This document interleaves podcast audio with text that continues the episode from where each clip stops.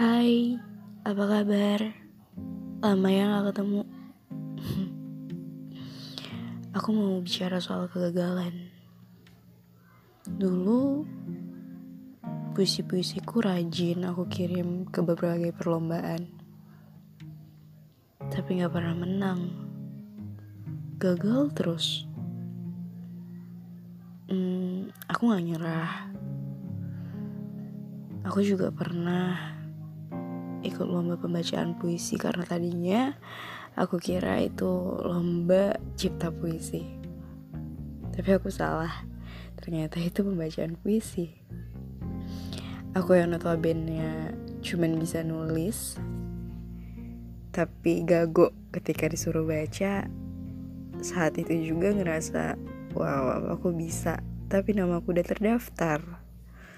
Mau mundur rasanya terlalu pengecut sekali aku. Lagi-lagi aku gagal. Padahal aku sudah berulang kali latihan. Sampai satu masa, aku dimasukkan oleh salah satu temanku ke dalam tim kepenulisan. Jadi kebetulan di kampus ada tim kepenulisan, dan aku dipercaya ada di bidang opini. Saat itu ketuanya minta aku untuk langsung kirim opini aku ke koran, ke media massa. Percaya diriku udah gak ada rasanya. Aku pikir karya tulisku gak akan bisa dilirik lagi oleh media massa itu. Ikut lomba aja aku gak pernah menang, gimana bisa tulisanku terbit di koran? Begitu pikirku. Tapi rupanya aku salah. Begitu tulisanku dikirim, boom, dia terbit. Aku kaget bukan main. Rasanya gak percaya. Gimana bisa? Aku yang biasanya cuma nulis puisi, baru satu kali ini nulis opini dan kirim ke media massa, langsung terbit. Aku disitu mikir, oke, mungkin ini cuma keberuntungan aku doang. Tulisan aku tuh gak bener-bener bagus. Percaya diriku belum juga memuncak di situ. Aku takut sombong. Di minggu depan, aku kembali kirim tulisanku. Dan lagi-lagi dimuat. Aku pikir keberuntungan itu gak mungkin datang berkali-kali. Minggu depannya lagi, aku kembali kirim, dimuat lagi. Sampai akhirnya ada salah seorang temanku di sosial media yang memintaku untuk ikut serta dengannya dalam pembuatan buku. Aku pikir itu tawaran yang menarik, karena menulis buku merupakan salah satu impianku. Saat itu dia berada di Lampung dan aku di kotaku, Medan. Ya, gak ada salahnya aku coba, pikirku. Lalu aku kirim tulisanku kepadanya. Dia berikan tulisan itu kepada editor. Editornya suka. Tapi di tengah jalan, teman sosial mediaku itu tiba-tiba hilang. Dia bilang sedang ada masalah dalam keluarganya. Baiklah, aku pikir lagi-lagi mimpiku harus aku tunda. Aku tidak mempermasalahkan hal itu sebenarnya.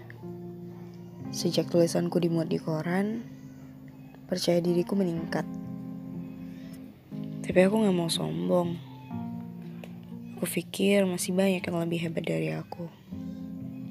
Sejak saat itu aku memberanikan diri untuk membuat blog. Aku buat tulisan-tulisanku yang selama ini ditolak. Aku memuat puisi-puisiku yang selama ini diabaikan di dalam blog tersebut. Oke. Rasanya mendengar komentar dari para pembaca blogku itu sudah cukup menenangkan dan menyenangkan. Mereka senang membaca tulisanku. Aku lebih senang dibaca oleh mereka. Entah kenapa, tapi bahagianya itu berbeda. Aku tidak pernah menyesal tulisan-tulisanku tidak dipandang oleh para pembuat lomba. Aku tidak pernah menyesal aku selalu kalah di perlombaan. Aku tidak pernah menyesal puisi-puisiku ditolak, dibuang, atau diabaikan. Karena dari situ aku sadar bahwa puisi itu murni ungkapan isi hati. Dan opini itu juga adalah isi pikiran kita. Ya terserah kita mau menuangnya di mana. Terserah orang juga menilainya bagaimana. Kalau isi kepala kita tidak cocok dengan orang lain, kenapa kita harus memaksakannya? Bukan begitu? Rasanya cukup sekian cerita tentang gagalku.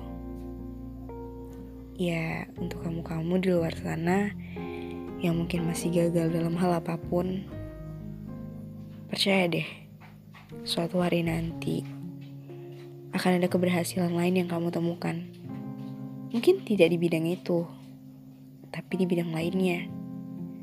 Jadi jangan patah semangat ya. Aku yakin kamu pasti bisa. Salam dariku, Lingkar Lubna.